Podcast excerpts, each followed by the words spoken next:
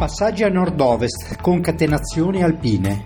Un rotocalco che parla di un po' di tutto, ma dal punto di vista di chi abita le terre alte. Sono Franco Faggiani e oggi vorrei affrontare da un punto di vista esclusivamente pratico un tema di cui in questi tempi si dibatte spesso, il ripopolamento delle aree alpine.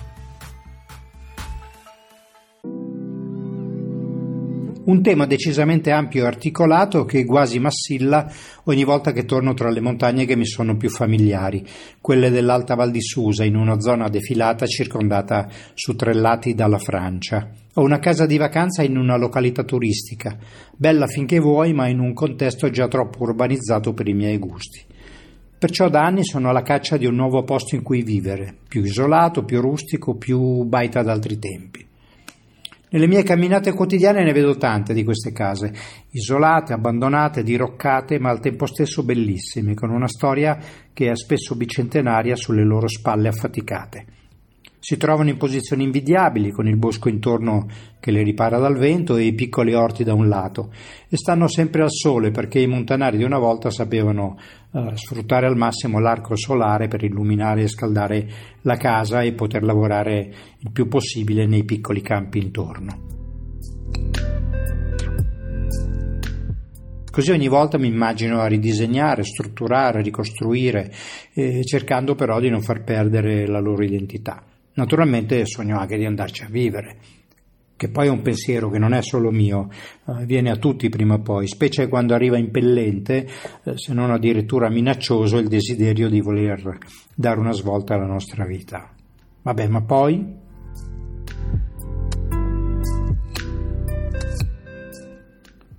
Naturalmente per poter acquistare una di queste case occorre eh, avere denaro eh, più la casa è diroccata, meno denaro serve per l'acquisto, ma al tempo stesso più ne servirà poi per la ristrutturazione, per quanto rustica vogliamo lasciare la casa. Ma il denaro sulla carta potrebbe essere il problema secondario, perché il problema primario è l'acquisto stesso. Nel senso che sovente di questi vecchi edifici abbandonati da decenni non si riesce a trovare il proprietario, o peggio ancora i suoi eredi, che magari sono numerosi, sono sparsi per l'Italia, se non addirittura immigrati e una volta trovati fare in modo che eh, siano tutti d'accordo sulle modalità e la cifra non è per niente facile. Vabbè, però ipotizziamo di farcela, altrimenti tutto finisce già qui. Ma poi i servizi essenziali, vale a dire acqua e elettricità, ci arrivano con regolarità o non ci sono proprio? Perché è vero che con una stufa accesa si può stare al caldo e ci si può anche cucinare, ma scaldarci sopra l'acqua del torrente per lavarci ogni tanto fa molto natura e avventura ma è una faccenda assolutamente impraticabile.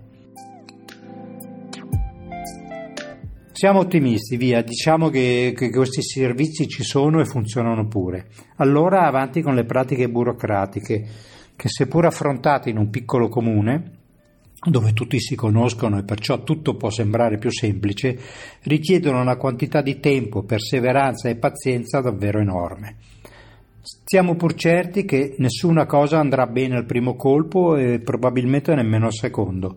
C'è sempre un'aggiunta, un chiarimento, un documento mancante, un errore da correggere e tra una correzione e l'altra passano settimane, mesi, anche se gli uffici preposti non sono mai affollati, perché la burocrazia ha i suoi ritmi, di solito lentissimi, più delle volte esasperanti.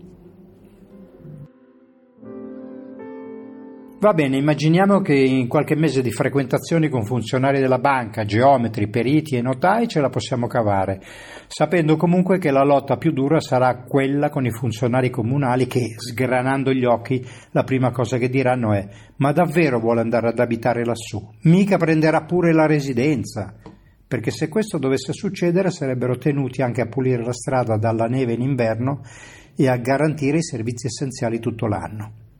Comunque, mentre le pratiche giacciono, si perdono, ritornano in vita, si perdono di nuovo, avremmo avuto modo di contattare qualcuno che ne sa per i lavori da svolgere.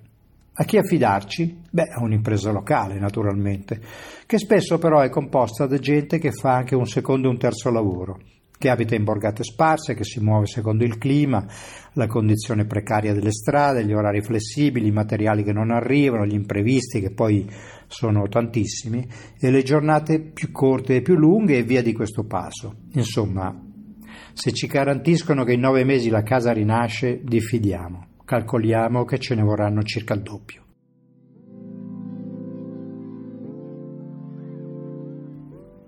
Attenzione, una volta che finalmente metteremo piede nella nostra vecchia nuova casa di montagna, dovremo vedercela seriamente con i locali, che prima, mentre andavamo avanti e indietro dalla città per seguire i lavori, ci vedevano di buon occhio. Adesso che stiamo per diventare stanziali, un po' meno. Cosa verrà a fare? Cosa vorrà? Che gente farà venire? Magari costruirà ancora, magari ci porterà via il lavoro, chissà cosa c'è dietro, e via di seguito. Diciamolo chiaramente, i rapporti con i locali non sono mai facili, ma è dovuto sostanzialmente a un fatto culturale.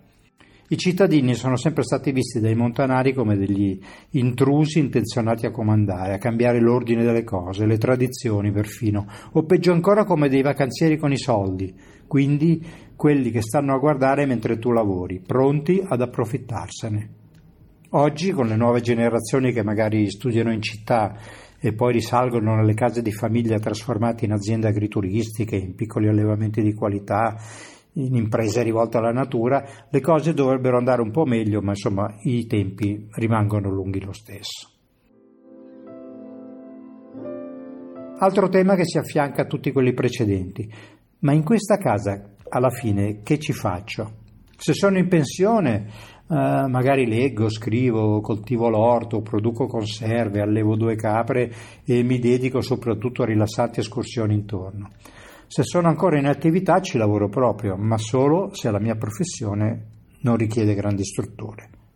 Ok, se mi basta un piccolo laboratorio va bene.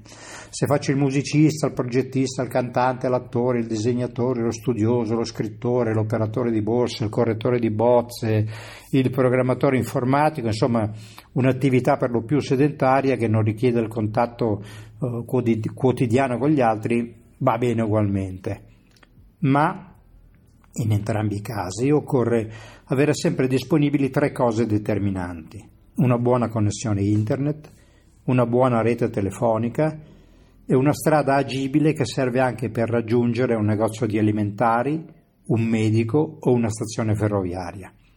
Insomma, tornare a vivere in montagna non è facile come a dirlo nei dibattiti e soprattutto deve essere una scelta amorosa e ponderata.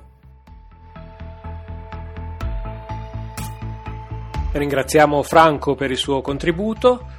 Potete trovare tutte le voci che popolano il podcast sul sito www.anordovest.eu.